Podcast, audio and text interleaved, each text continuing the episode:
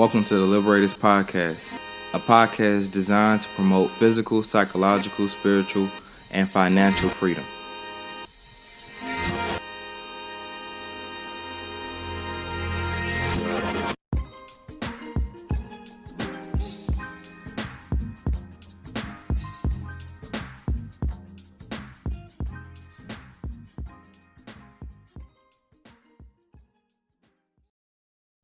Everybody. Welcome back to another episode of the Liberators Podcast. My name is Jeremy Shropshire. Uh, we have a very special guest today, Mr. Ernest Lumpkins Jr. And what we'll be doing for the next six weeks is explaining the 48 laws of power. There are a lot of misconceptions when it comes to the 48 laws that is all about manipulation, but there's also another side to that coin, which is to prevent yourself from being manipulated. So we'll dispel a lot of those um, misconceptions about the book as well as the laws. Um, so we'll be beginning with law number one, which is to never outshine the master. In the judgment, it says, always make those above you feel comfortably superior. In your desire to please and impress them, do not go too far in displaying your talents, or you might accomplish the opposite. Inspire fear and insecurity. Make your masters appear more brilliant than they are, and you will attain the heights of power so for this particular law, I'll be starting this one off. And the first thing that we kind of wanted to talk about is to realize the reality that a lot of masters are people that when we say masters, we just say people who are in leadership, bosses, things of that nature. A lot of them are insecure. So, um, and, and it's often that insecurity that raises them to power is being insecure or feeling not wanted or feeling not seen, which drives them to work so hard to attain that so, you know, it's just common sense that once they get there, you know, they want to maintain that level of um that that level of authority and power. So working as working under somebody like that, you have to be very um how can I put this? Very calculated as far as the things that you do as well as the things that you don't do. Um, what, what do you think about this? Uh, yeah, I mean that's just one of those things that you have to deal with. Everybody, uh, everybody has a certain bit of insecurity um, in everything that you do, especially when they feel that they're the top or the number one or the best. Um, and we notice it. It starts early when we uh, we first get to grade school and we kind of we're good at basketball. There's always going to be somebody that's better, or um, I don't know. If I was a martial artist, you know, there was always someone better. So that's where uh, I guess our first bit of insecurity goes. But when you're in a place of authority and you start to realize, um, or not a place of authority, or a place of where you're working for someone and you're under someone who's in authority, you realize a lot of times you're smarter than them and you want to kind of mm-hmm. shine and you want to express yourself and and let them know that you're you're good enough to be around them but not realizing they're already worried about you taking their place. If that makes mm-hmm. sense. Yeah, um, uh, uh, uh, yeah, and I, I think like a lot of them is wanting to maintain that status, wanting to maintain that position. You know, nobody, you know, it's kind of like this king of the hill mentality. Like nobody wants to be knocked off of that hill. So, right. you know, when they see somebody that's young, has a lot of energy, has a lot of intelligence, charisma, that scares them. You know what I mean? They'd be like, okay, well, they're threatening my status or threatening my position. And that can cause people to act very violently towards you or, you know, just move you out of the way, you know, because the way they figure, well, if I could dim his light before he shines the brightest, you know, no one uh, ever know, you know what I mean, who this person is. That's why, like, you'll you'll see this too, like with a lot of artists they'll have songwriters and musicians that help them make the music, but they never mention them in an interview. They, you know, because they kind of like right. want to keep that talent hidden because they they figure, oh shoot, well, if I put him on, then he'll be bigger than me. You know. Right, right. That sounds like a uh, Ne-Yo. Ne-Yo wrote a lot of stuff. He did. And once he got his shine, he, he was out of here. Yeah, he was out of here. You know, do you feel that you can really keep a star from shining? Oh yeah, if it yeah, for sure. Mm-hmm. You can keep a star from shining just if you sabotage them the right way. you don't give him the right resources, he'll never shine. Mm. You know, um, you always throwing him out the element, especially if you're in a place above him. Um, like the example from the book, uh, the guy Fouquet, he Mhm. was uh he was a minister for what's that guy's name? Louis the Fourteenth. He was a minister for Louis the Fourteenth, and he actually thought he was falling out of the king's favor. He thought he was falling out of King Louis' favor. So he wanted to make sure he stayed in favor. So he threw him this grand party at his own mansion. And when all these people saw this great party, Louis took it as like, dang, he was seeing how people were smiling at Fouquet. Oh, Fouquet did this, Fouquet did that. When really, Louis was the guest of honor. They was they were there to honor uh, Louis, but he he couldn't see that. All he could see was all the praise that these people were giving to Fouquet. Mhm. What did he do? Had him killed. He Right. had him killed on, on what grounds? Oh, he's been stealing. All this time he was stealing for Louis. Like he was doing all kind of stuff. You know, he had all kind of like uh things in his name, getting all kind of things for Louis together, and Louis killed him. Yep. And I think the mistake that Fouquet made was he thought that showing how great he was would, would help him find favor in the king's eyes. But when you're dealing with somebody that's insecure, you can't show how great you are to other people. You get what I'm saying? Like the community, you have to focus on the person that is in power, that's in leadership at the time, or else you might lose your head. You know what I mean? So the better way for him to go about doing it was to show how was to throw a party that showed how valuable the king was. You know what I mean? To people to show why the king was so loved, you know, to highlight some of those things in his nature that people loved. But instead of doing that, he went to his strengths. You know what I mean? Like as being charismatic, as being handsome. He used that to his, his advantage to say, okay, well, this is why you should keep me king because the people love me. But he not worried about the people loving you. he want the He people to love people him. loving me. Right. You know, so I, I think that's that's really what put him in, in such a, a dangerous uh position. What do you think that Fouquet could have did differently? Oh, he should have. He should have just asked the king, "How do you want this part done?" He should have said, "Hey, king, how would you like? Would you like this? Would you like this?" He should have gave him options and let the king chose. Hey, would you like this waterfall, or would you like this chocolate fountain type thing? Mhm. And then when the king let him know, the king would have walked in and like, "Oh, boom, I chose this. I chose this."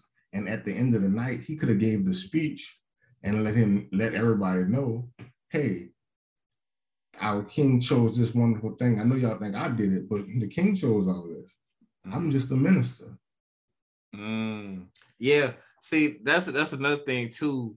As I'm as I'm thinking about it, is when you're dealing with somebody like that, it's probably better in a lot of ways to involve them and make them feel that certain things are their idea, Mhm. as opposed to you just running off as this autonomous agent, being like, "Oh, I got it." You know what I mean? Like, because a lot of people too the king could have felt resentment from being left out of that portion. You know, Yeah. he could have felt like, oh, so Fouquet, you know, he think that he don't need me. He think he's smarter than me. He think he got more class. You know, and all of these things is just bubbling up. And then he, you know, the king probably got women coming to him, bragging about Fouquet. So it's just, it's just heightening the anger. He like, oh, I gotta get him out of here. Got to kill him. Yeah. So I think you know one of the biggest things is like when you when you start to realize that you probably should have involved this person in the process of what you want to do because a person feeling left out you know may be what causes the resentment may be what causes the anger may be what causes the jealousy and envy you know from them feeling like oh well he thinks that he's more this and it's not dangerous really with your peer group or people under you but it's definitely dangerous when you're dealing with somebody that controls your future. You know, so that's what I understand a master to be is somebody that can control your future, can control your ability to eat, provide for your family. You know what I mean? That's that's to me, that's what a master is, a person that has control over your well-being. And being as it that that person is in control of that, you know, you want to make sure that you're doing whatever you can possible to remain valuable, but to to let them know that you also not a threat to them. Right. You know, and that's a fine line because if you dumb yourself down too much, they say, "Oh, he don't have no value. That's an idiot." So they get them out of there. You know, they move people around like that as well. So it's it's all of it. It's all a fine line between somebody showing how great they are and somebody also, you know, playing it to where they don't show too much greatness because seeing too much light can blind the, blind the eyes. And it's the people that's closest that can tell what you really are, what your true value is. You know what I mean? That's why a lot of times the jealousy and the envy often comes from friends, family, people like that, because they see it actively. So if you're if somebody that's over you sees that, then that that creates a, a really big problem. Now Galileo is a little bit different, you know, because he he approached this smarter. He knew that the Medici family uh, were violent uh, when they had to be. You know what I mean? They they were patrons of people of the arts and stuff like that. But if they needed to get the job done, you know, they had no problem doing so to maintain their power. So by him knowing this, he said, I'm a I'm gonna attach y'all to something that'll be here forever. You know, pretty much the saying that y'all empire be here I started attaching y'all to planets, moons, and, and everything like that. And by and in doing so, he made the Medici family look so good that of course they want to keep somebody around that makes them look good. Even so much so that they gave him a position where he wasn't pretty, you know, he wasn't making art for breadcrumbs anymore. You know, he had a, a, a essentially a salaried position, you know, to to make his art and to make things, you know, that will last forever. And we know that Galileo, you know, a lot of the things that he created is still here today, is still talked about in society. And I don't think that a lot of that would have been done had not he had the backing from the Medici family. Right, right. And I laugh at that because you know there were four Medici brothers, and he he uh, miraculously found four moons of Jupiter. Mm-hmm. I'm wondering, like, did he bend the truth? Well, how do we know there weren't six or seven moons? you know, I, yeah. I, I, don't know. It, it was very interesting that story, but he's smart because, like you said, he's still here today. They wouldn't know if he did. They wouldn't, and they wouldn't care if he did either, because that story, we just gonna keep paying you because you telling us what we want to hear. Yeah, it, it's like you know, I watch a mm-hmm. I watch a lot of like mob and gangster movies and stuff like that, and even if they weren't responsible for like a murder or something like that, they wouldn't dispute it because it further enhances the reputation. Oh yeah. Oh, you know, it, it it builds on their mystique, it builds on their power, you know, so they won't even dispute it, you know, even if they didn't do it because it, it continues to build. So that's how it is with a lot of people who are masters at their crafts and stuff like that. They're okay with certain rumors being let out or being said or certain truths being built being uh bent you know if it is to further build on their reputation and their status within society um but what i do want to ask you is like do you have any real life examples of the never outshine the master law i was i used to work at a place where uh I go I graduated from college, and um, so I would get promotions faster mm-hmm. when I worked with, in the sales job because they they just wanted to promote people. But the people, but people who got there before me, they were better salesmen than me, and they knew a lot more about vitamins and whatnot. So I worked for a vitamin company.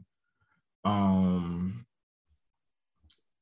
and I kind of got instantly when I got there, I said, hey, I gotta kind of dim my light a little bit because I know I'm gonna get promoted faster than these people because they're not gonna want to teach me all the sales tricks. So in reality, I went there, I kind of played dumb, not played dumb, but I kind of like sold myself down. I didn't actually tell them I was gonna go for management positions and different things. And I became a sales leader before a lot of them there because they because the company wanted me traveling and dealing with different things. And I noticed once I became that sales leader, things were a little different. Like people were fighting me a little more for commissions. At first, it was like, "Oh yeah, Ernie, you can have it." I was Ernie. Hey, Ernie, you can have it. You can have it. but then it became a little different. So I was like, it worked because I didn't uh, display my ambitions early. But then I guess once I got the position, once I got the lead position, I guess I kind of it kind of backfired because I didn't make less money, but I had less support from the team. Mm-hmm. So I mm-hmm. got what I wanted, but at the same time, I didn't really get what I wanted because yeah. I, I, lost a lot of support in from the team. It's the, it's the finesse, bro. You know, I think my earliest understanding of this law probably was like in grade school. You know, that's the first time I can remember like observing this law because with your teacher, if you say anything to dispute what they know, it can work out bad for you.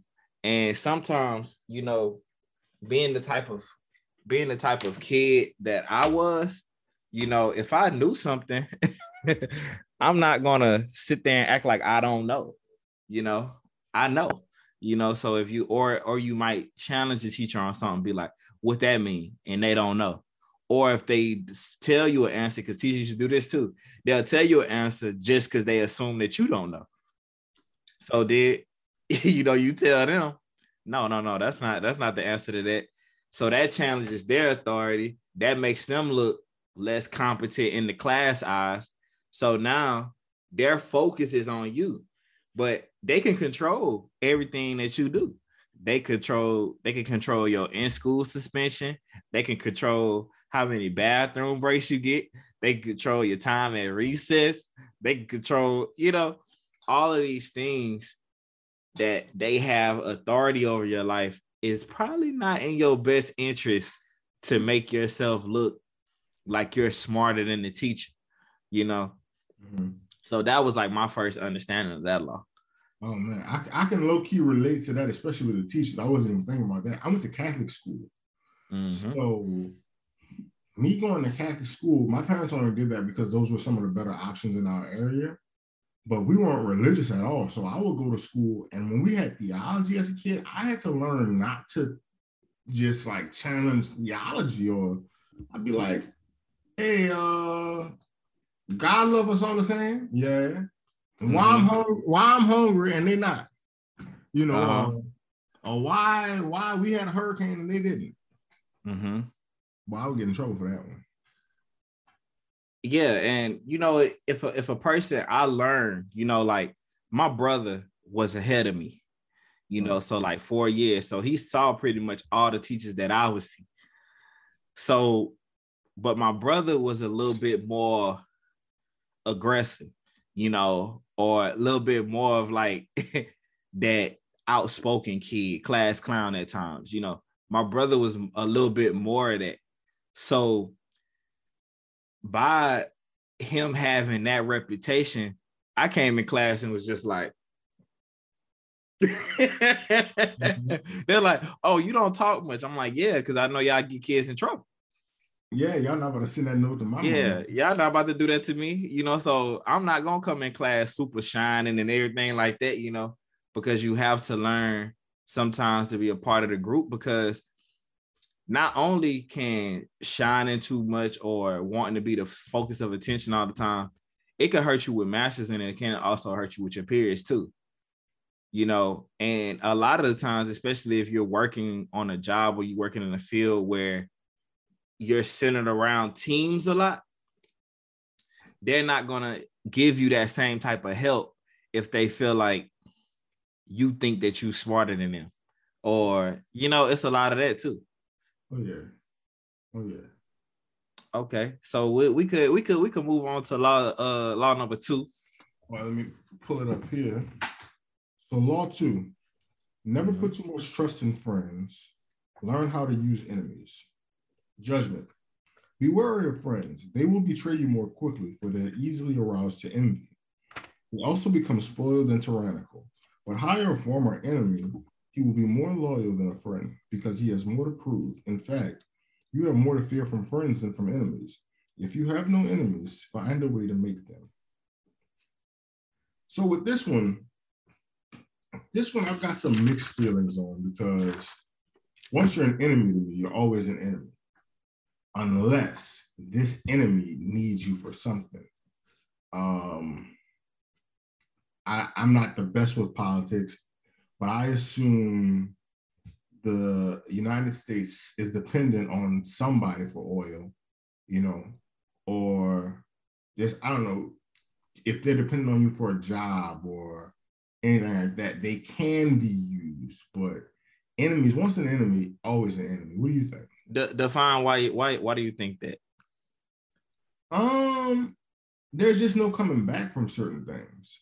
Now, mm-hmm. if you were once a business enemy, like uh these Silicon Valley types were like Facebook versus Twitter or something like that, that's different. But in a lot of the cases and he's used that he used, he's talking like um the emperors of China and these people where their lives were at stake. I don't think people's ambitions to kill the enemy ever dies. I don't think they can ever be truly trusted. I mean, some of the examples in which he used.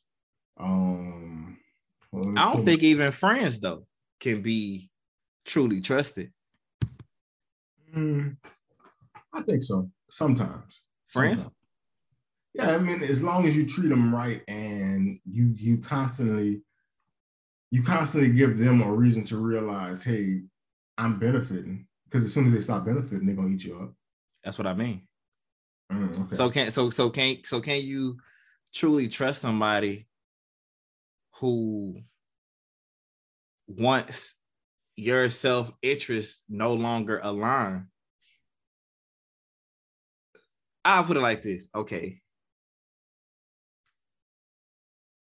And what I mean is like it, it may be a situation where you may not be able to to trust a friend 100% because what if the situation changes and that friend has a gun to their head or that friend has is facing 100 years in prison or that friend has an opportunity to make a his first million by cutting you out of a deal so i don't really be thinking that friends and enemies are that much different. You know, they're they're they're the distance between them are on the same coin a lot of the times. But with enemies, I find a lot of times when you got an enemy, the respect is still there. You know, they still respect your power, they respect the person that you are a lot of the times, unless something that has happened has caused them to not respect you. But a lot of times, you know, you see these world leaders and stuff meeting. It's not like they fighting on sight. Even if it's been a lot of death, it's been a lot of this, you know, they still have the ability to shake hands, sit down in a room, talk, because there is respect there. But a lot of the times it just be disagreements with enemies. But what I will say is with enemies, though, you have to approach with a certain level of caution because they could be practicing the law of setting traps, you know, by befriending you. So the closer that they get, the more they know, the more ammo, and it could flip on you at any time. But I believe that it could flip on you not just from an enemy, though. I believe friends flip, enemies flip. You know what I mean? It's all based on if self-interest align at that particular time a lot of time. You know, occasionally you will find that friend though, or you will have that friend group that they wouldn't sell you out even if it means death to them. But right. that's more rare than you would think. Way more rare. Mm-hmm. Way more rare. You gotta even you gotta be done.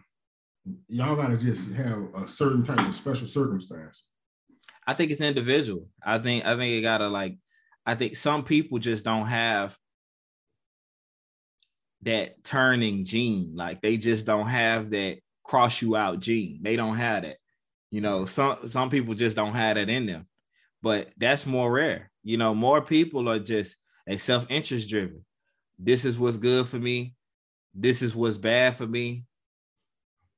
And that's that. You know what I mean? But I think we have to learn to not take that so much personal because majority of us are like that. Can we really say that we are a good friend to everybody? Right. Right. You might have five, four or five people that you solid friends to, but it's almost virtually impossible to be a excellent friend to 100, 200 people. You can have a good relationship with them, you know, but to be a true friend, a true friend is like it's it's something totally different than what you might think. You get what I'm saying? A true friend is more so family than it is friends because you'll have family that cross each other out. We seen that, you know, Genesis with Cain and Abel. You know what I mean? He, he killed his own brother because he was getting too much shine. His own brother. His own brother. Because the Lord loved him. Right. Or he thought it wasn't necessarily that he loved him, or let me not say that. He thought he Yeah, yeah, yeah. Right, right, right. He just he just was telling Kay, you ain't do what I asked you to do. And your brother did. He got mad at that. X his brother out. You know, so if that propensity to kill or to do something damaging to somebody in your own bloodline, imagine somebody that you're not related to. Well, let me ask you. Mm-hmm. This whole bloodline thing. Uh, I'm not sure if you've ever touched the book *Sapiens* or mess with it. Yeah, um, uh, I haven't, but uh, it's been recommended to me by you, Kimdy. Man, so this whole sibling thing, according to the author of *Sapiens*, I think it's Noah Yuval Harari. That's his name. It's, it's really hard to uh, pronounce, but siblings were the first people that'll kill you, bro.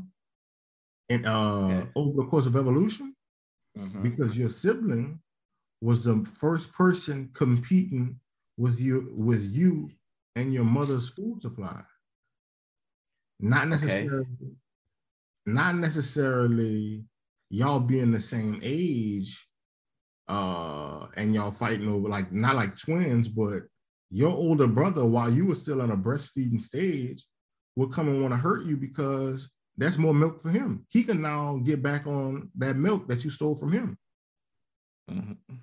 And I know it's a crazy tangent to go on, but it, it may it makes sense. Mm-hmm. It All makes sense. This this new little kid is now competing because now I only got a half an apple.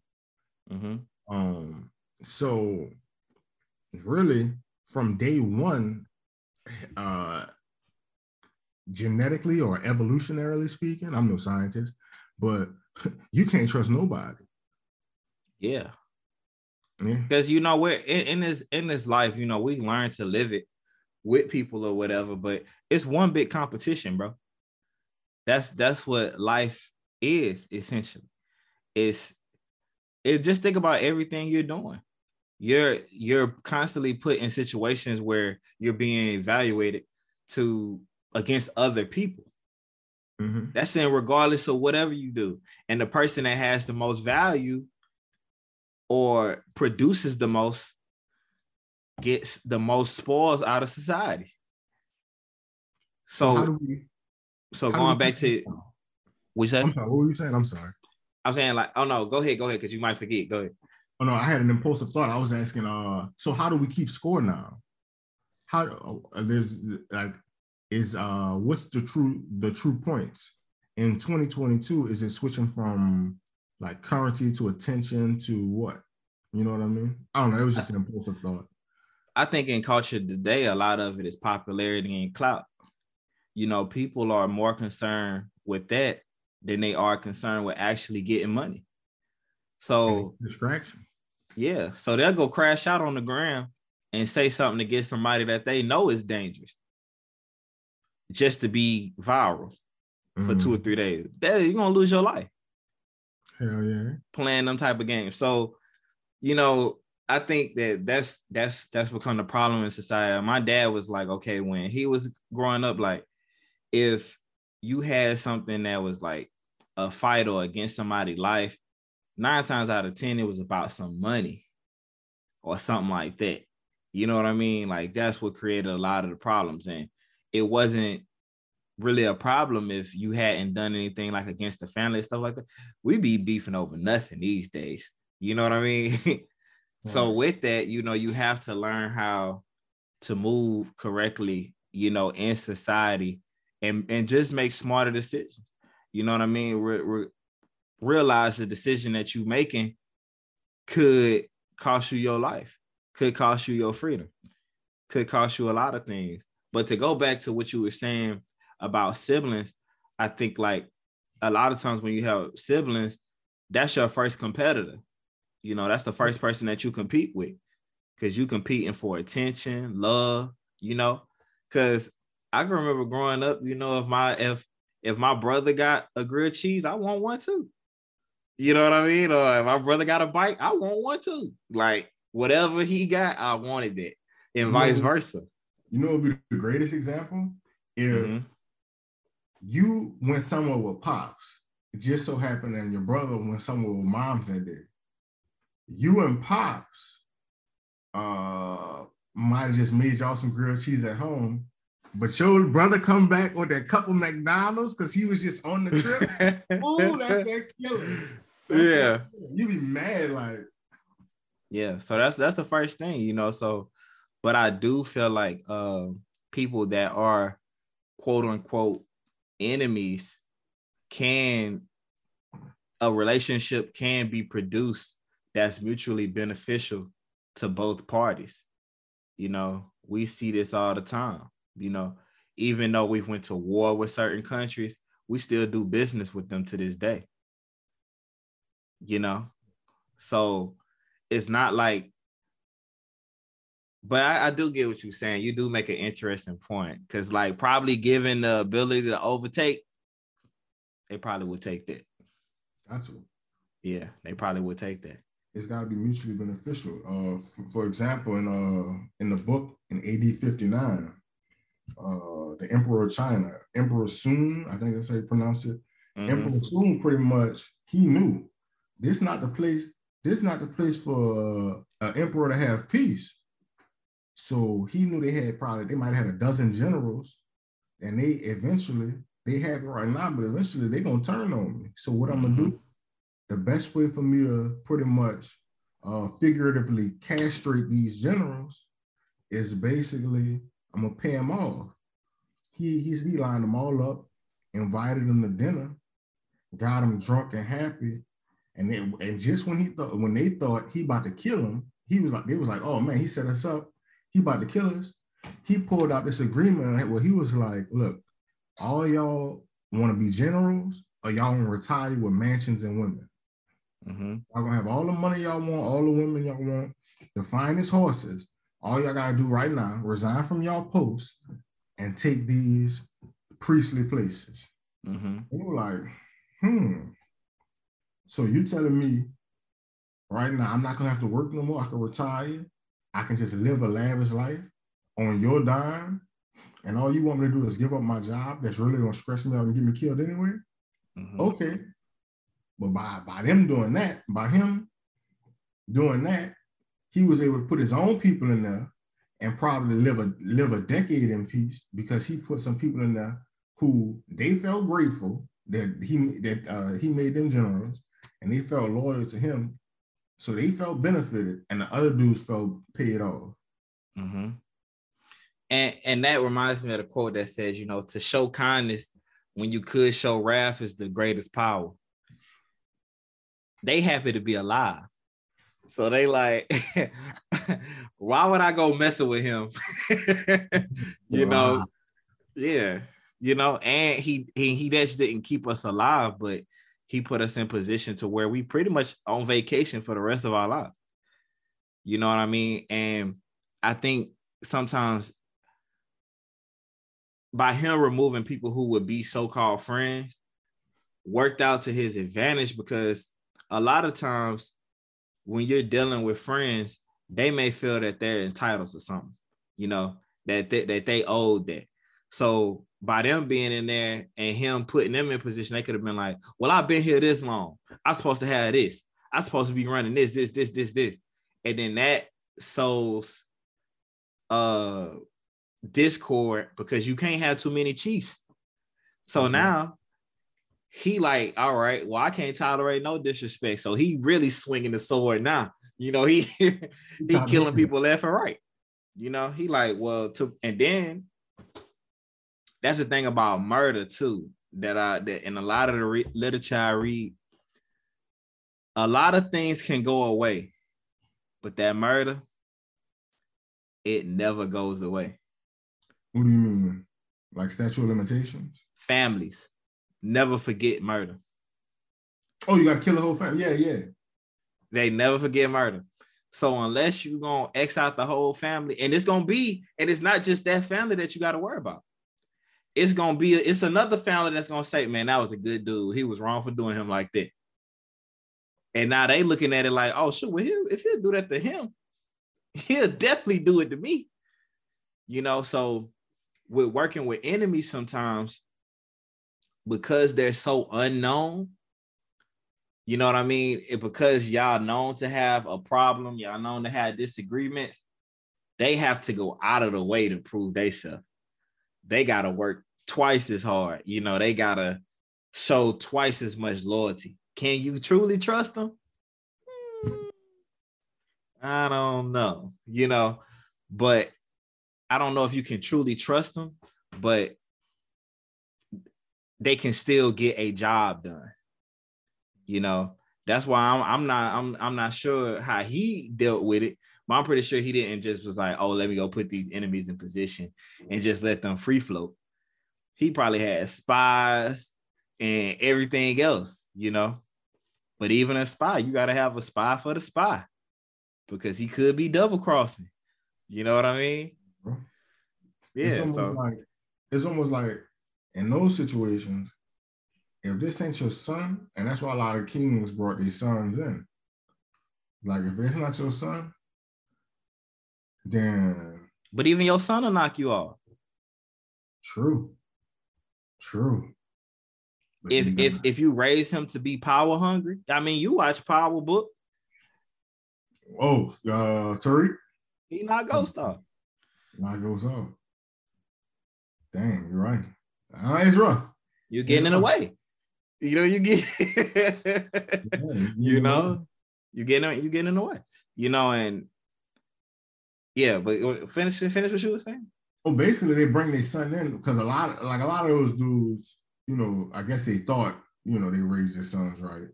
Mm-hmm. So a mm-hmm. lot of times, like like with the mob, or um, even with these kings, they bring their son in because they feel like their son not gonna stab him in the back because I mean, they could be blinded by love though, because they feel like, oh, I gave my son all this great life. He's not gonna do nothing. And that that's the bet I would make as well. I feel like if I had a kid, he wouldn't do nothing. But you bring up an interesting point because Tariq did knock off Ghost. Yeah.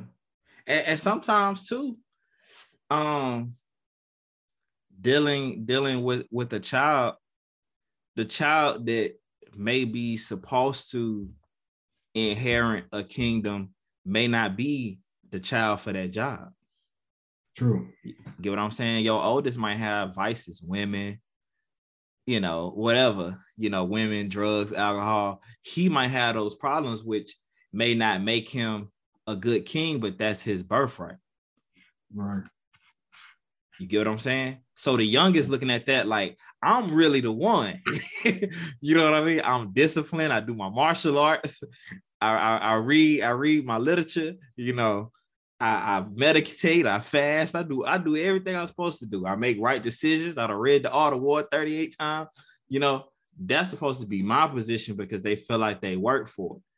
So you know, e- even if you look at David in the Bible and stuff like that, he had a son try to kill him. Damn. You get what I'm saying? So this is not anything new that we're dealing with. You know what I mean? So I think friends, family, that can be interchangeable at times. But I think at some point in time, you're gonna have to trust somebody. It's just, I think the bigger question is, who are you willing to take the knife from? I think that'd be the biggest question. Like, because to me, if my brother get me, I'm like, he got me. you know, Nobody get me. yeah. I mean, if, if he got me, then all right, Yeah. I got I got to take that. But I it's, I can't let him get me though. you know what I mean? it, I feel it. Yeah. I feel like I can't let nobody get me. You know, Okay. Okay. nobody. Everybody got to get treated. Uh, But are you truly living life if you can't trust someone? If you can't trust somebody? But well, well, what if what if this whole trust thing is the whole illusion, right? Because Mm. in this in this in this present day, Okay. do we re- are we all really dependent on, upon each other? See, a long time ago we was because like like Robert Greene said in Mastery, we needed each other because there was a lion that was ready to eat us. Mhm. So we needed him. I know I'm gonna trust he's not gonna run off because he need me to stay up tonight to make sure when I hit uh, somebody could hit him lines in them bushes. Mhm. Today, you you all, all you really need right now is a medical school professor. That's who gonna that's who gonna keep them lines off your back, figuratively speaking. Um, do you need a wacky accountant from New Orleans? Maybe if you're trying to start a practice in New Orleans. So I Mhm. think every single relationship is built off self-interest Mm. or a common belief. Not saying that uh like you know, I agree with that. up? That's, that's that's strong. You gotta say that again. well hold on. Nah, The nah, every nah. relationship, the every relationship that that was tough. That was a bar. Oh, whatever relationship is built off uh self-interest or a common belief? Yeah. Well, yeah, because what's the main thing America's built on? In God we trust. The common belief of uh, this man that lives in the sky that takes care of us. Not gonna go off on too deep in that tangent, but yeah. but we all basically you got to be around people that make you comfortable and how do i put this you trust who make you better put it like that or you trust who makes you feel comfortable But see, that that feeling of comfort can lull you to sleep. right right That's what makes friends and family so dangerous. Because you know, while y'all sitting around eating crawfish and potatoes, they might be plotting. so Yeah. you you don't lull yourself to sleep, like, oh man, you know, that's and that could be the most dangerous person. You know, we've seen that traditionally throughout society. You know, that oftentimes it's the hand that's closest that gets you. You know, I mean, we all done read Julius Caesar. Oh, you too, Brutus? yeah You you too? Like, ain't no way. you know, Brutus gave him the final knife. damn so they did and that was his boy That's his boy. His his his partner. You know what I'm saying? But did he did he betray him because he wasn't a good friend? Or did he betray him because he felt like Julius Caesar was a threat to the to their way of life? I think it's more so the latter. So it's understanding what a person's self-interest are. Some people are more God and country people. So regardless of how they feel about you, their moral code is based on that's the priority. You get what I'm saying? So like my priority is Jesus the Christ. So if you was to go against that, then I'm like, okay, well, I gotta I gotta choose this over what we got going on. So that could cause me to act in a certain way. But you have to understand that though. Where we make the mistake is being like, oh, that's my partner. He'll never do this to me. Well, you don't really know that man values like that to know. Right. right. Unless you've been paying attention. Right, because a lot of times people words, they're gonna tell their friends some make believe values just to fit in. Exactly. Yeah, yeah. Exactly. Exactly. Okay. So you gave more so the person that observed the law the, the right way. Michael the third um, becomes the emperor of the Byzantine Empire and empowers Basilius, uh, a close friend, which eventually causes him his life. And so one might ask the question, well, what mistake did Michael III make? And in my opinion, I believe that he falsely believed that because he was responsible for his friend's rise to power, that his friend would be indebted to him always. Um, so he he always thought that he would have sort of like this blind loyalty from Basilius. Like, oh, I put him in position. If I know I got one person on my side, it gotta be him. It's gotta be Basilius. Yeah, but um, the the opposite was true, and something that you pointed out earlier. Um, noticing that he was like a stable boy, right? Right. He could have secretly despised royals. Like he, you was like, man, they probably been spitting on him since he was a little kid. Oh yeah, yeah, yeah. That was in yeah.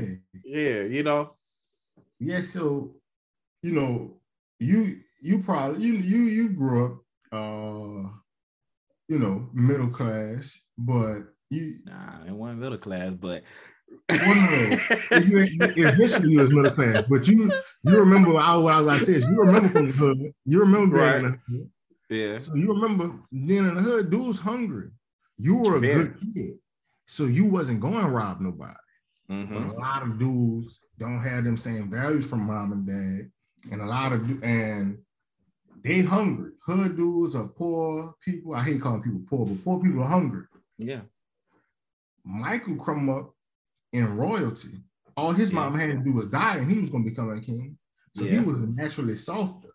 He was mm-hmm. more raised, more civilized. He didn't have nobody to. He didn't really have nobody taking nothing from him. Everything was given to him, and he felt a certain a bit of great gratitude towards his his kingdom. So he felt like uh Basilius was going to be actually as uh gra- grateful as him, but no, no, mm-hmm. he hungry. He here he was put here to survive and to thrive. You were put here to be royalty. It's a difference. Mm. That's true. Some some some people's makeup is based on survival. Other people's makeup is based on living. You know what I mean? Continuing to live, you know, to maintain. Mm-hmm. You know, they just have to maintain. You know, certain people, you know, I find we come from certain environments where I tell I tell my mom this all the time. Like, I really can't lose because I don't come from nothing. But at the same time, I know how to survive in virtually any situation because of what I was taught. I know that that'll cost you your life. You know, I know that this person might be plotting, that person, you know, it's certain advantages to growing up where you you're living in a place of survival. You know, I truly believe that, you know.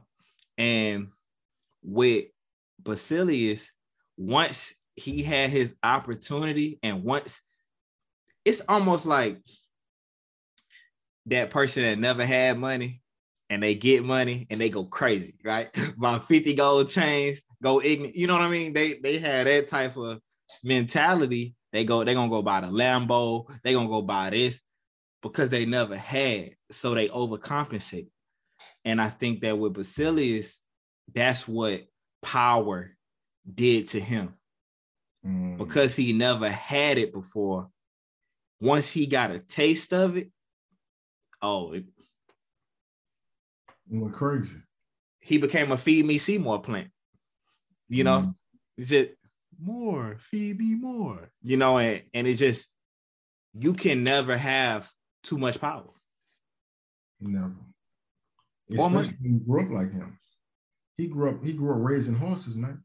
He grew up cleaning horses up. Now yeah. you mean to tell me you let this man You let this man become the head of the army. What you think mm-hmm. he gonna do? You think he you think he wants to be your lackey? Because basically, until he kill you forever, he gonna feel like he your lackey because he owe you everything. He can't he can't sit there with, sit with that on his conscience. He's gonna turn. Oh. So he had to get the person out of the way that he owes. Because I'll never be a king for real. I'll be a made king. You made me the king. If I take if I take your life, I took this throne. It's it's it's the, the mentality of the beast. Yeah. yeah. Yeah. Okay. Okay. Okay. Um also another theme inside of this story is the element of entitlement. And entitlement is one of the worst drugs ever. You know, and I think that a lot of us too that come up in these environments where we never had anything, when we get our kids, we give them everything. You get what I'm saying? They're gonna get everything that we didn't have.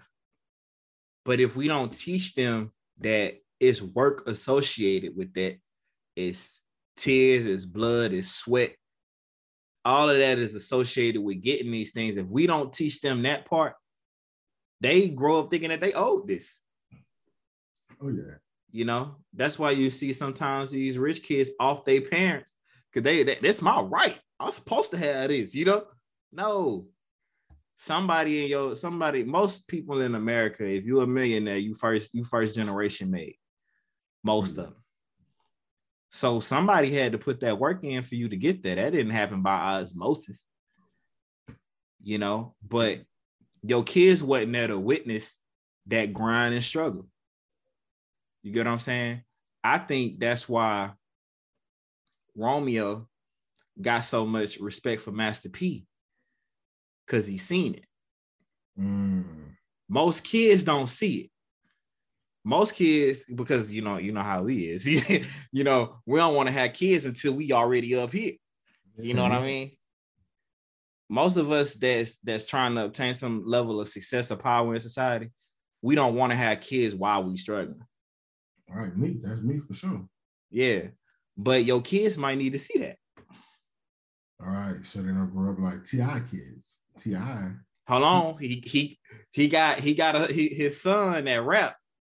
The oldest. I can't put that on. Yeah, I can't put that on his name because he turned down the hustle gang chain. He said, I, I, I can't put that on. He ain't earned it yet. Ah. He said, How you gonna dime me with that? I got I gotta put the work in. You get what I'm saying? That'll that'll be like Jay-Z putting a Rockefeller chain on blue just because she blue. Right, right, right. Man, you gotta gotta earn that. But see, that was that's T.I. was being eager. He was being eager to bring his son in. Well, mm-hmm. that's my son. I ain't got nobody around. He ain't got nobody around him, but he could trust for real. I mean, I don't yeah, know right. his camp. I'm just mm-hmm. speaking in general towards that lifestyle. All them dudes that got money, he might got friends around him, mm-hmm. but don't nobody love him like his baby. Yeah, boy, and, and, that's that's who you're supposed to want to put on. That's what you do it for. Mm-hmm. You get what I'm saying? Like we have to be more legacy based. If it's anything I learned from the mafia, now the mafia did what they did or whatever the case may be, and that's documented throughout history. But if it's anything that they got right, it's structure, families, a system mm-hmm. of okay, this this is a made man. This is why I can't just put that on him just because that's a person's son. He ain't made just because yeah, do something. You're not mm-hmm. just made just to be made. you know, right? And that goes for a lot of other things in society. You know, uh, you know, to, to be a made man, you got to go through things. You have to have a, yeah, you know, so I think that we have to do more of teaching that philosophy to our kids if we, if, or to other people, if we want to maintain a level of like cohesiveness in society and stuff like that, you know? Oh, yeah. So, so it's like a, a major question that I do have are friends more dangerous than enemies? Yes and no. You got true Okay. friends, you good.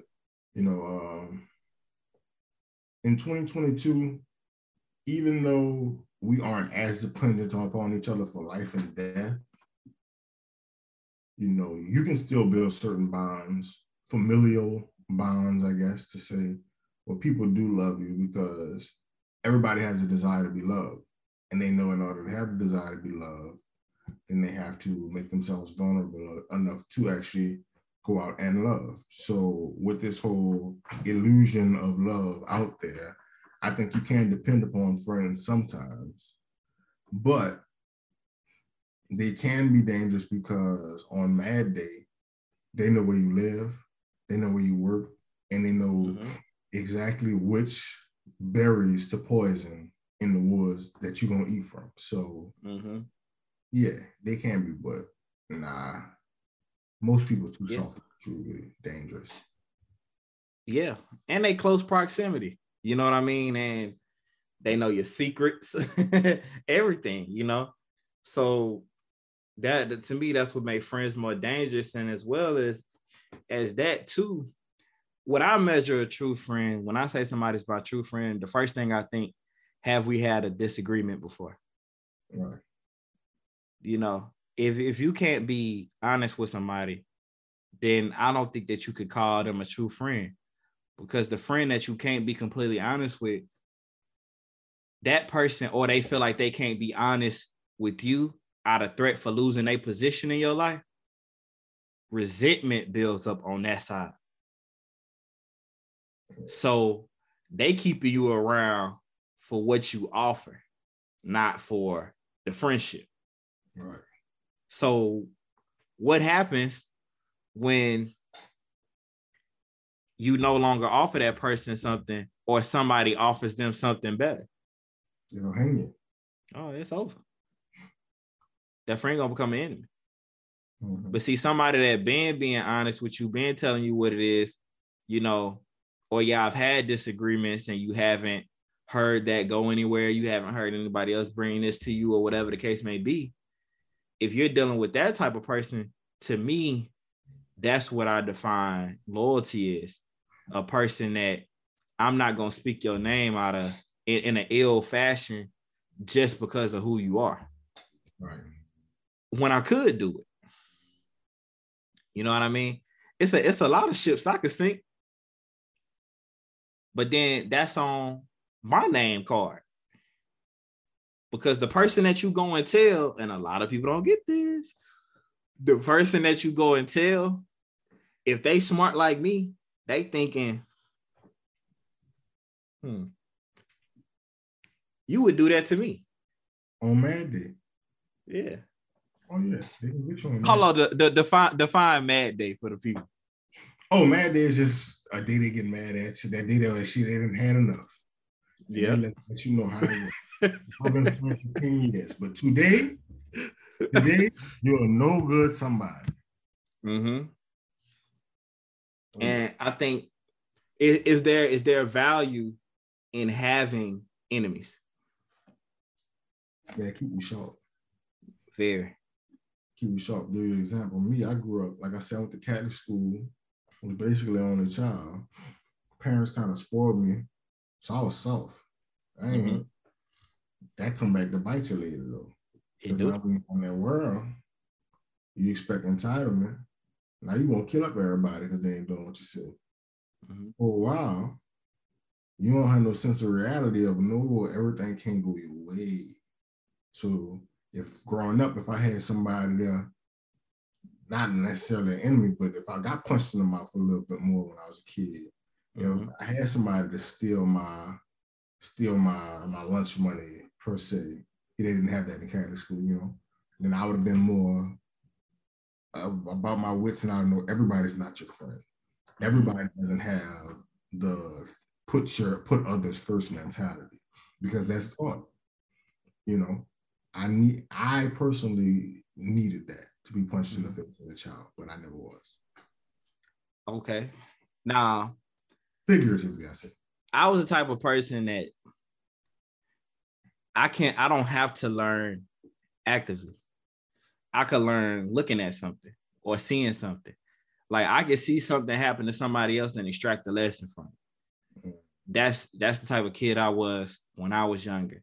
Now my dad used to my dad used to say this all the time when I was a kid. He used to be like, we used to be just sitting in the car like on our little truck rides or whatever. If we was going to go work or go to a game or whatever it was.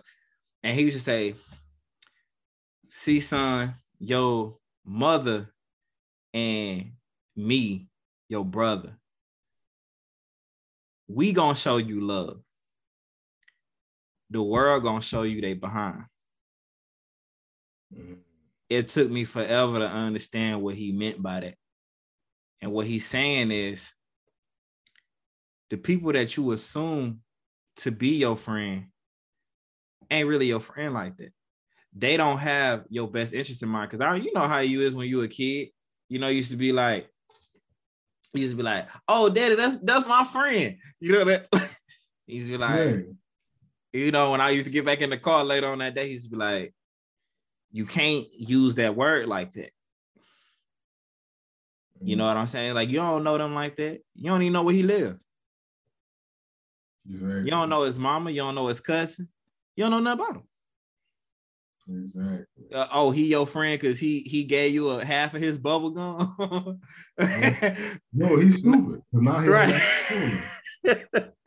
right. You know, so I had to learn that from him to be very strategic about who you trust, who you call a friend. And I do agree with you.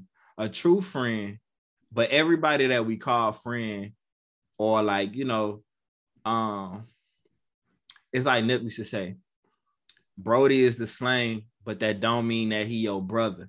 It don't mean that he love you. It don't mean you could trust him. That's just a slang. People, hey, bro. Yeah. But that don't mean that's your brother for it. Oh, yeah. All right. So talking about law three, conceal your intentions, keep people off balance and in the dark by never revealing the purpose behind your actions. If they have no clue what you are up to, they cannot prepare a defense. Guide them far enough down the wrong path, envelop them in enough smoke, and by the time they realize your intentions, it will be too late. So, kind of, you know, to start this uh, conversation off, what mistakes do you feel uh, Marquise made in uh, in not being able to conceal his intentions? Okay, um, just to give our fans a little background, the Marquis was a uh, was a 22 year old lad mm-hmm. who did not, and that's literally what they said in the book, lad. He um he was trying to get this young countess, this young lady, to like him, but he had never had any luck with women. So he hired this mentor, uh, called her name. She was a 62 year old woman named Ninon de L'Enclos, and she basically was teaching him how to court this young lady. Mm-hmm she had him to kind of play hard to get, put her through all these games and tests where he would be places and he wouldn't be places. He pretty much played cat and mouse with the woman mirror games. And then he stirred up her interest. Once they got alone, he couldn't control himself anymore. I think his hormones got the best of him. Because you know, once those hormones get the best of us, we just go to talking and doing everything. Yeah. It's over. he saw he this woman came there looking so good, and he was just like, "Baby, I love you. I can't. Let's not play these games anymore. Let's get married." So he just threw himself at her feet. Mm-hmm. He kind of took the chase away. Yeah.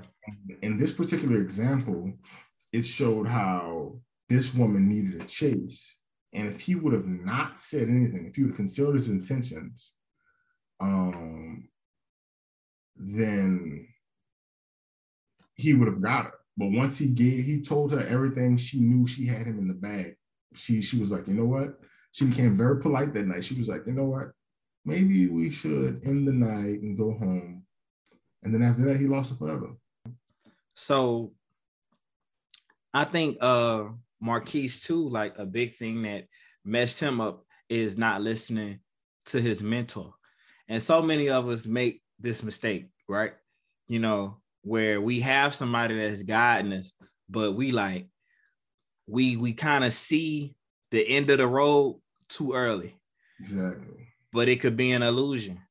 you know, sometimes the end of the road show itself just to make you trip and bust your head, you know, before you get there.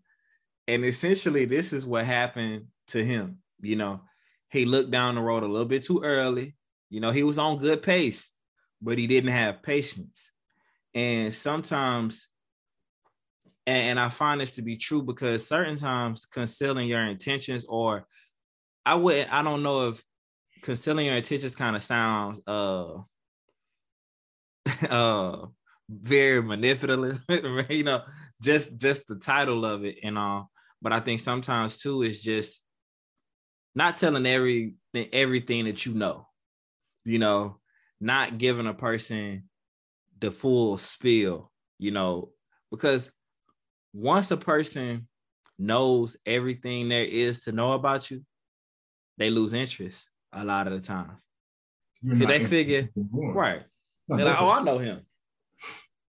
You know, so as much as sometimes I see people get into these groups, or I see it all the time, you know, whether that was undergrad, graduate school, or where I am currently, a lot of times people get into groups and their initial thing is to let me establish power inside the group. Let me be as as loud as possible. Let me tell everything I know. Let me show how smart I am off the rip. Right. But by that, everybody's like, "Oh, I know, I know him.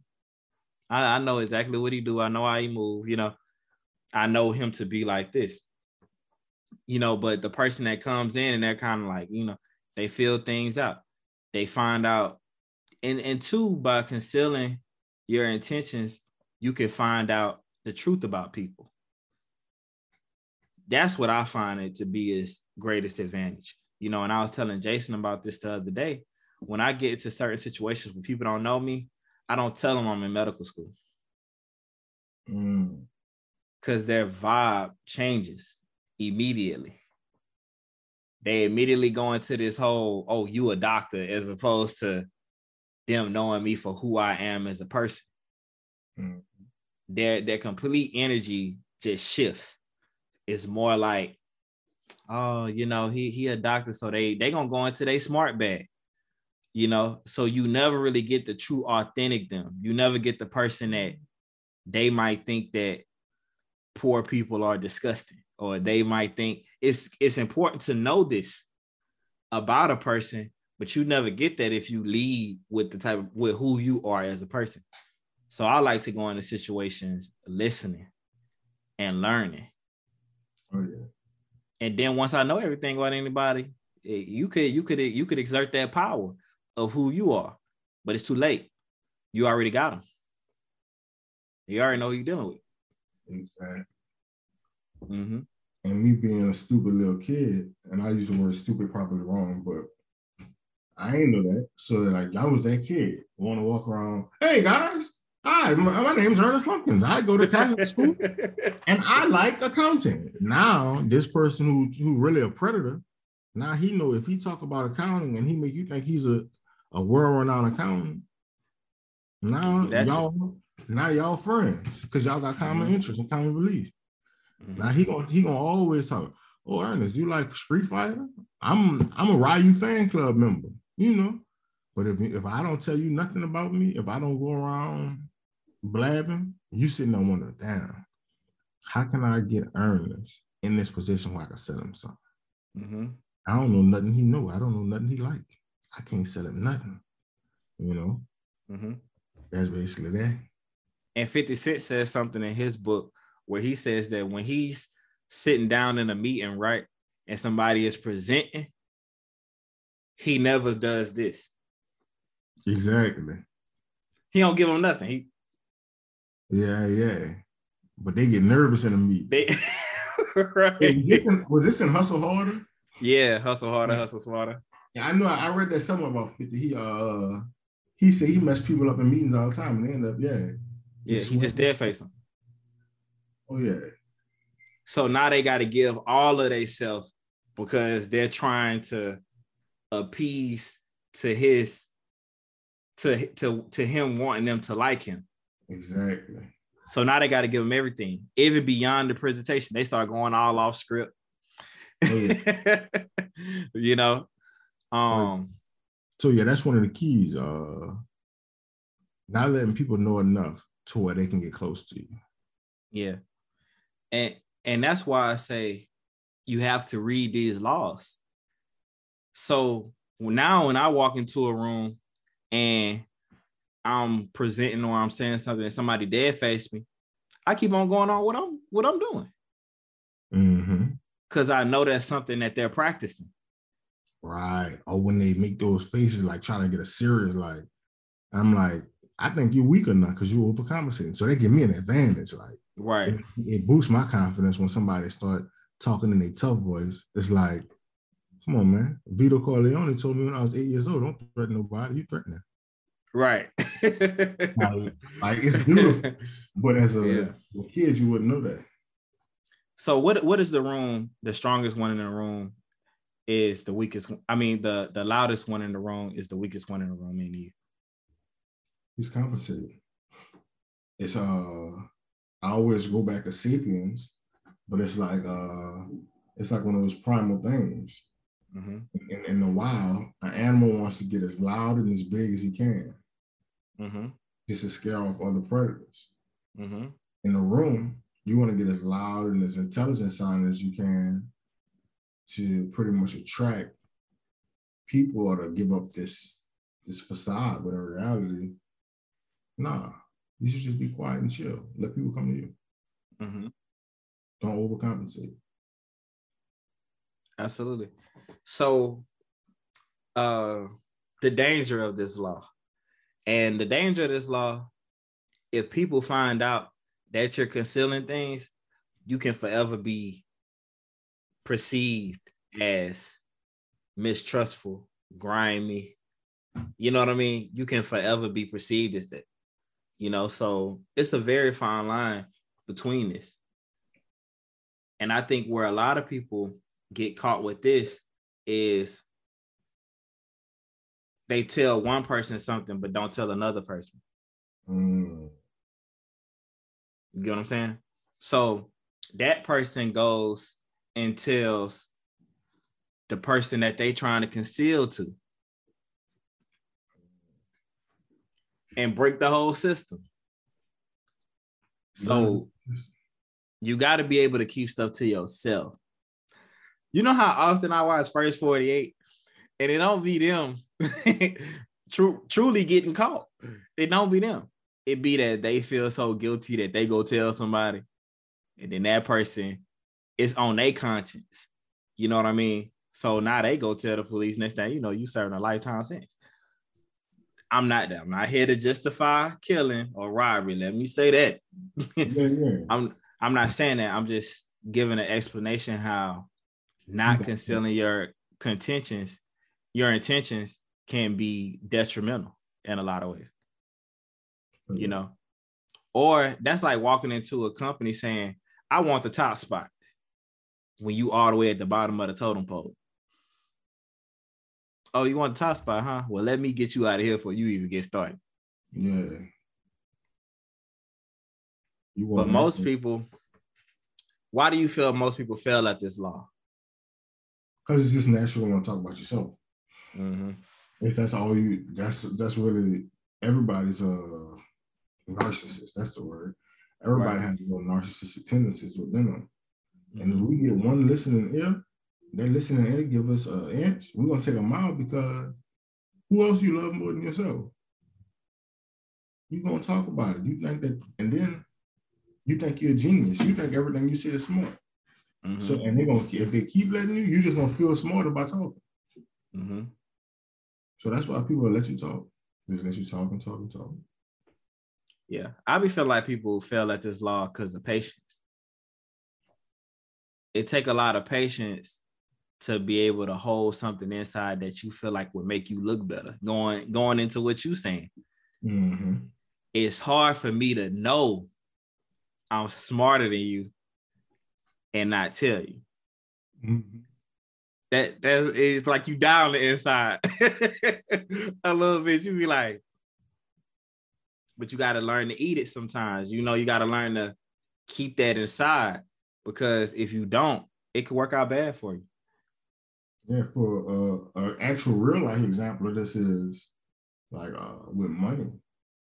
Like, you know, if you make six figures, don't tell your homie you make six figures. Mm-hmm. You know why? Because not your homie. He know when his when his car break down, he got a homie that makes six figures that he can come borrow from. And he assumes since you got six figures, you need to give him two. Yeah. You need to let him, you know. And, and nine times out of ten, you got it. You do. But guess what? Not me, buddy. Yeah.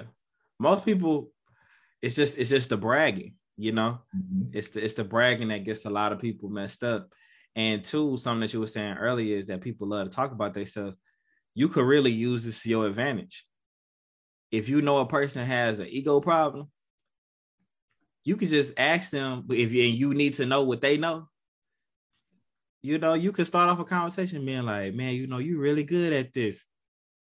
How does this work? He gonna tell you everything because he wants you to feel like he wants you to, he wants to feel like he knows it all. Exactly. You know what I mean? So you can use that to your advantage as well. Um sometimes and, okay.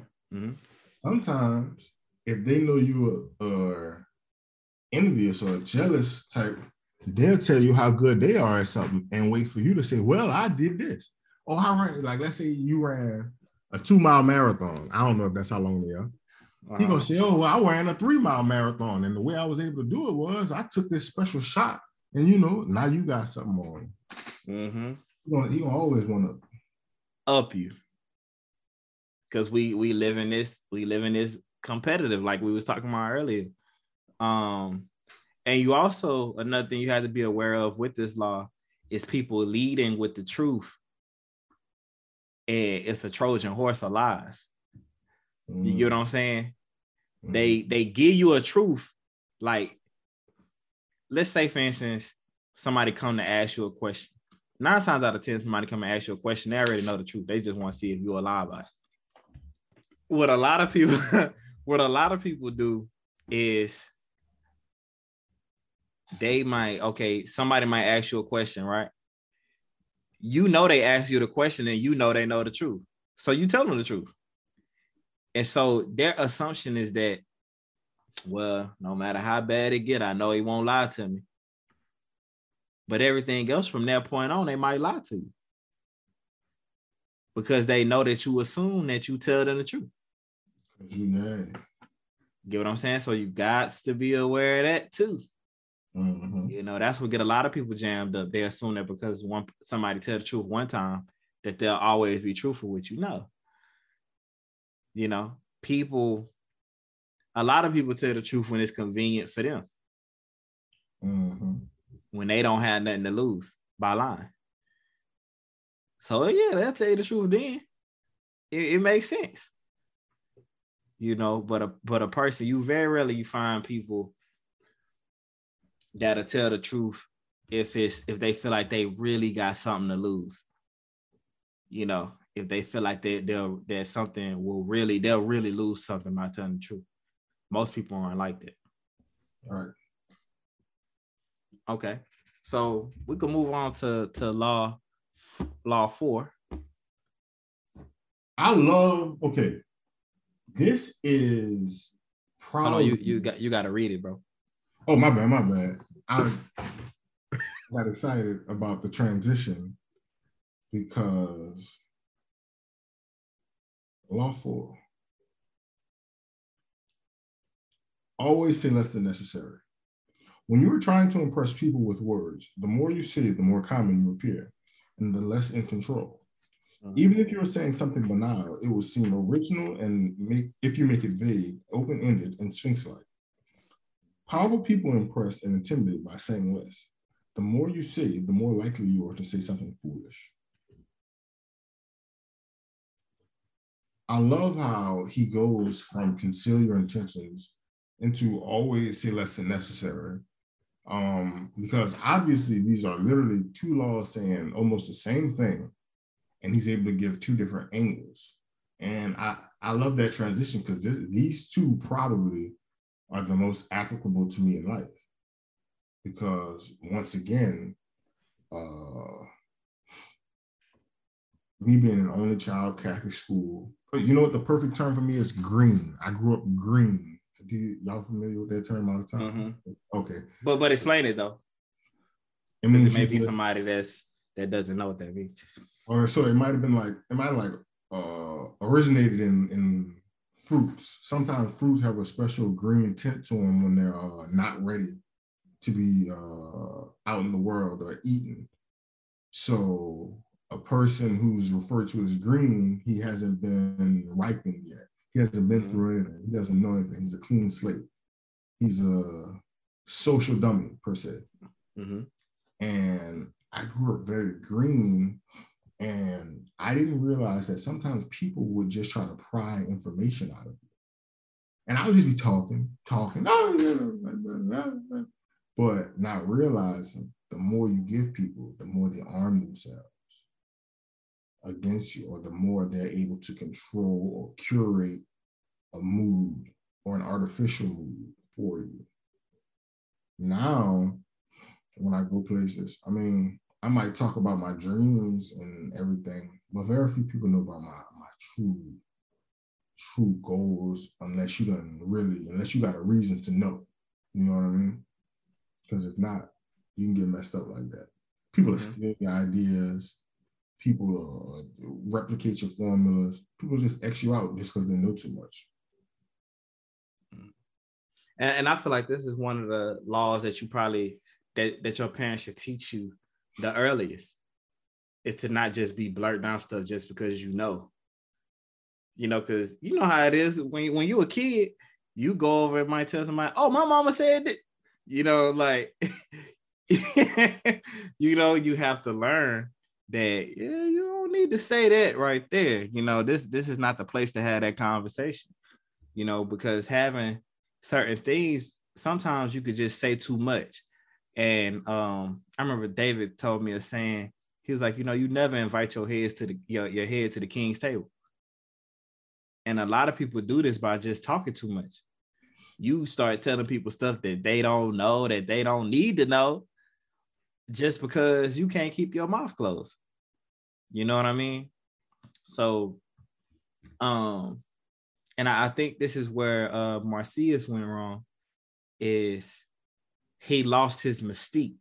You get what I'm saying? He he lost what gave him power was the fact that nobody knew much about him. You know, going back into that reputation. That's what make that's what gives a lot of famous celebrities the allure. You get what I'm saying? And that's what a lot of celebrities are being hurt in the, in this day and age by social media. Because through social media, we feel like we truly know the person. Exactly. But if you notice certain artists, you know just as little about them now than, than you know about them then. You know, the the Beyonces, the Jay-Z's, the Rihannas, they still don't say much about themselves. They might promote a brand, and anything that they do tell you about themselves will be curated, like through a documentary or something like that. So you only know what they want you to know. Exactly. You know, it's not like they know your personal business and stuff like that. And I think that this is where we have to make that distinction of like, like stop getting online telling people your personal business. You know, yes, what, yeah, exactly. what what's going on in your relationship and all of this? Come on, man, stop stop doing that. Yeah. Because it, it lowers your value in society. Because now people feel like, oh, I know this about him. I know that about him. So they bring that into their encounters with you where they feel like they got one up on you. You know, mm-hmm. I know something about him, but he don't know nothing about me. Mm. You get what I'm saying? So, and another thing I learned too is that the less people know about you, the stronger your words become. And a lot of artists, famous artists, use this to their advantage. Because you you ever seen a Warhol painting? Oh, Andy Warhol, yeah, yeah, yeah. It don't really look like nothing to me. No disrespect to the art community, but it don't look like it don't look like anything like that I've never seen before or like but because he don't explain his art you have to interpret for yourself what it means And mm, correct me if I'm wrong. Is Warhol with the soup cans? yeah Yeah, your Warhol. Yeah, yeah. He was. He, he was. like he think he- painted a he painted a soup can you know you know like all right you know they act like he built the pyramid you know what i mean That painting But- probably a million dollars. Yeah. But by him saying nothing, people had to say, oh, this is what that means. This is what this means. This is what that means. I know a lot of artists probably somewhere be just laughing because people that made up stuff that don't even exist. And they really just went in there and just scribbled it through some paint. You know what I mean? But Mhm. inside their head, they like, I just went up there, I did that in 15 minutes, sold it for 10 million. Because a person is, you know how it is. It's the juxtaposition of of of between the two colors makes it all of that. You know what I mean? Yeah. And uh, right, and the artist somewhere sitting down saying, eh, "It's not really what I meant." But if I tell you, the gag is up. Mm. Get what I'm saying? So Mhm. that can be very beneficial for you saying little. You know what I mean? Because people have to assume. And so when you do say something, they have to interpret, well, dang, he don't usually talk. So let me listen to what he has to say. You know how it is. You know, when a when a person talks a lot, they became known as, oh, he just a motor mouth. He just be talking. Mhm. You don't want to get that reputation because you start losing value in your words. Hell yeah, that's me. You talking? You talking to the, the perfect example? talking to the perfect example. Yeah, so so in what ways are you mitigating that in today's life or is that just something that you like i'm just not going to be good at that law Um, nah, I just don't be, I just don't be uh on Front Street like that no more. Mhm. I be chilling. If you hear me talking about, you will, because you know I know you. we talk Yeah, but random people not gonna hear me talk about that foolish. So if they do, they're gonna hear me talk about something that I've never did or it's over. But I'm, but I might be, I, I might say, oh yeah, I'm about to do this, but really I've been doing that six, seven months. I done made enough money off that. Now I'm comfortable in the position where I can talk about Mhm. Yeah. okay so how did louis the 14th observe this law Oh man, he was the best. When people would come to him all the time, people come to him about from across the land, well, across his land, and come to get him to decide on laws and propositions. And all he would say is, I shall see. i shall see He'll never talk about it. Next thing you know, the he done made his decision and he just went acted on it. He didn't even tell him. He just said, I shall see. What he really said was, we shall see, because I ain't gonna tell you nothing. you gonna see what happens.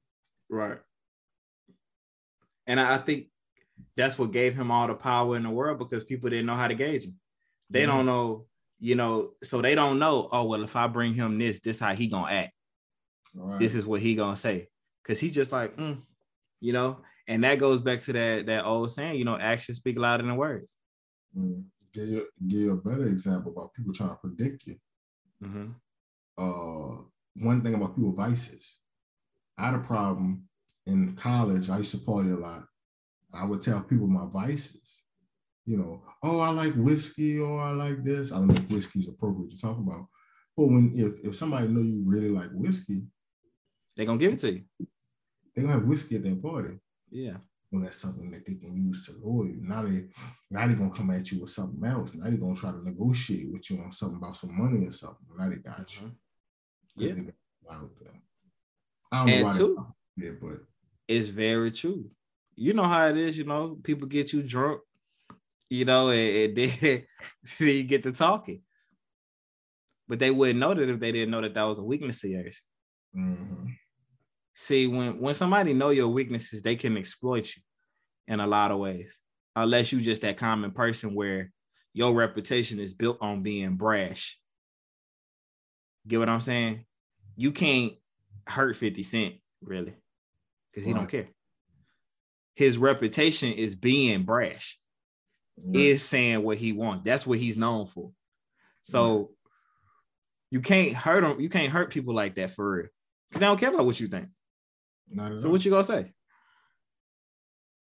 You know, and but you do have to know, like, to tell, say less. You know, say less than necessary always always say less than necessary. I I just try don't say nothing because I'm going whatever I'm gonna say is going I'm gonna say nothing. Mm-hmm. And then too, you never know who you talking to. Exactly. You know, so a lot of people, man, my my brother was this, my dad was this, and you might be thinking you just met this person, and yeah, that might be your first time meeting you, but they may know you real well. Mm-hmm and you done just gave them all the information they need to finish you off. They come and explore something. Yeah, you got to know who you're talking to at all time. That's why it's like you know, if, if it's my first time meeting somebody, eighty percent of that conversation is me listening. Mm.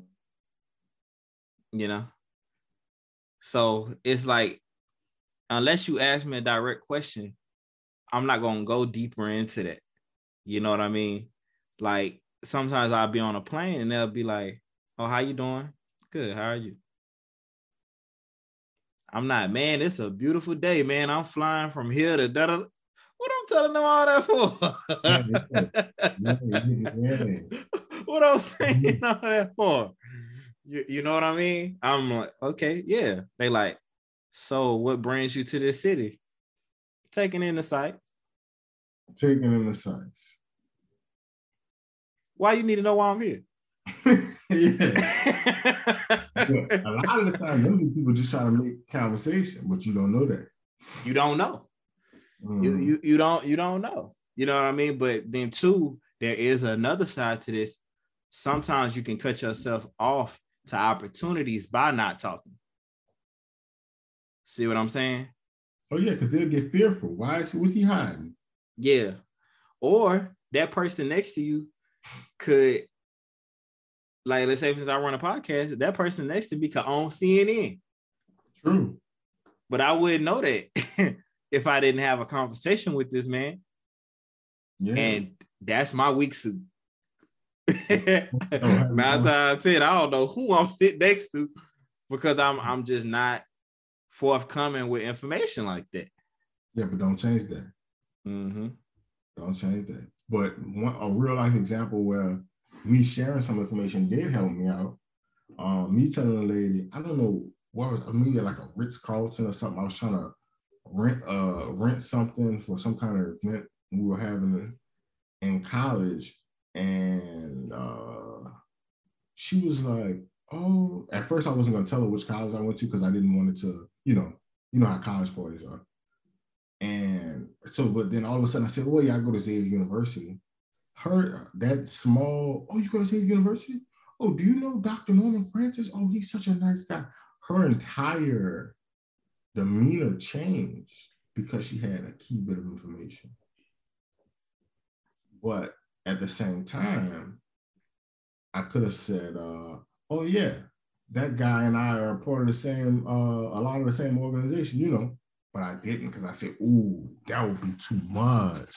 Because then mm-hmm. she didn't have a specific pinpoint for her whatever she wanted to know. So I just mm-hmm. kept it very low key. You know what I'm saying? Yeah.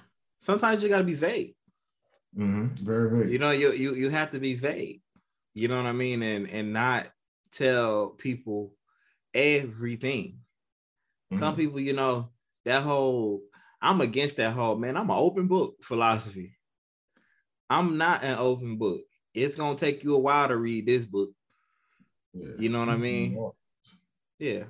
But I think though too that a lot of it is by environments. I done seen situations go left from a person that knows too much. You know, they know what you're gonna do later today, later in the day, so they know where you'll be. You know, I'm very meticulous about things like that. Like very few people know where I live. You know, because I was taught, you know, you got to keep that number of people that know where you rest your head at night. you know, Yeah, to a bare minimum. And I think that that's something that a lot of people don't know. Um, but another reversal is that being too quiet can make you appear to be weak. Sometimes being quiet in the wrong moments, you know, standing up for something that is right. Mm-hmm. You know what I mm-hmm. mean? Being quiet in those moments could be like, oh, he's scared. You know what I mean? Oh, yeah. But sometimes it's the, I've always, nine times out of 10, I don't know if what you think. Nine times out of 10, the most quiet people are the most dangerous. Because there's no info on how to gauge them. You don't know what they'll do. Man, I went to school with a kid. Mm-hmm. Dude didn't say anything. Like, no, he said stuff, but like he was polite, didn't give no problems. You think that he was just a pushover? you you would have thought that he was just an innocent pushover kid, and you know, lo and behold, this dude was a murderer in high school. But yeah, but this kid, he, he was just the politest kid ever. But I knew for a fact that this kid was he had some deeper layers to him. Yeah. Yeah. You you have to be aware of the quiet person. I'm not I'm not gonna tell you everything because you don't need to know everything. And man, you know? when I tell you, when I tell you that was a weakness of mine, I would just get there. I don't know if it was out of nervousness or just wanting to be eager to please and be people's friend. I just walk up, oh yeah, mm-hmm. I was playing PlayStation last night, and like I would give them too much. Yeah. Too I think a lot of that too is the need for attention, the need for people to see your value. But see, you have to let people see your value over time. Mm-hmm. It can't be like, oh, I'm gonna make you see my value. No, you know that always runs people into problems. Now, that's not to say to dim your light. I'm not saying it, but the less, the more that you the person that wins the game is the person that has the most information or the most guns. That's usually how it goes. You know what I'm saying? But having a lot of guns and bad information can be detrimental too. Because you may put your guns in the wrong place if you don't have the right intel. So, by giving people less information, you control the environment nine times out of ten. You know, if you got the right information with no guns, you know where to move away from the guns. And people can manipulate you too in this way because if somebody that doesn't talk a lot, you assume that when they what they're telling you is true. Mm-hmm. But it could be a smokescreen. Oh, yeah. It could be them telling you something to throw you off and you gotta believe it because you be like, he don't never talk. you know, so some from our childhood that that got a lot of value. Do you remember the cartoon Phineas and Ferb? Yeah, I do. You know, Ferb only had one line every episode. Okay. And any and basically, no matter what, I know I know it's a crazy thing, but every episode it would be like towards the end. And when he finally said something, it would be miraculous. It would just yeah. be something cool. If you ever get a chance to rewatch him, go ahead and see. Ferb never talked. He always had an action. He would it would just be an action or like an onomatopoeia. But when he did talk, it was beautiful. Mm-hmm. Even Perry. Perry because Perry. because Perry didn't talk, they had to assume he was just a pet. Whole time. Can you imagine if Perry was like talking? Then they know probably like he's more than just, you know, but because he don't say nothing, they assume Perry's just a pet. Oh, so when wow. they see Perry later they hey Perry. and he's just a platypus as well. Right. He's, he's not like a dog, a lion. Simple. And been fighting crime all day. All day. all he needs is a hat. right, right. You know, so okay. yeah, man. But uh, this this this been a great conversation, bro. Going through laws one through four. Uh, we definitely look forward to you know doing the next laws five through eight. You know, there's some gems in those as well. And we hope everybody uh finds some value from this. Uh, do you have any final thoughts? Um, invest 10, save 20, and never slap nobody. Oh yeah. Say that one more time. Invest 10, save 20, and never slap nobody. Oh Then yeah. when you covered and you don't make no enemies. I like that one. Okay, and we thank everybody for tuning in to another episode of the Liberators Podcast.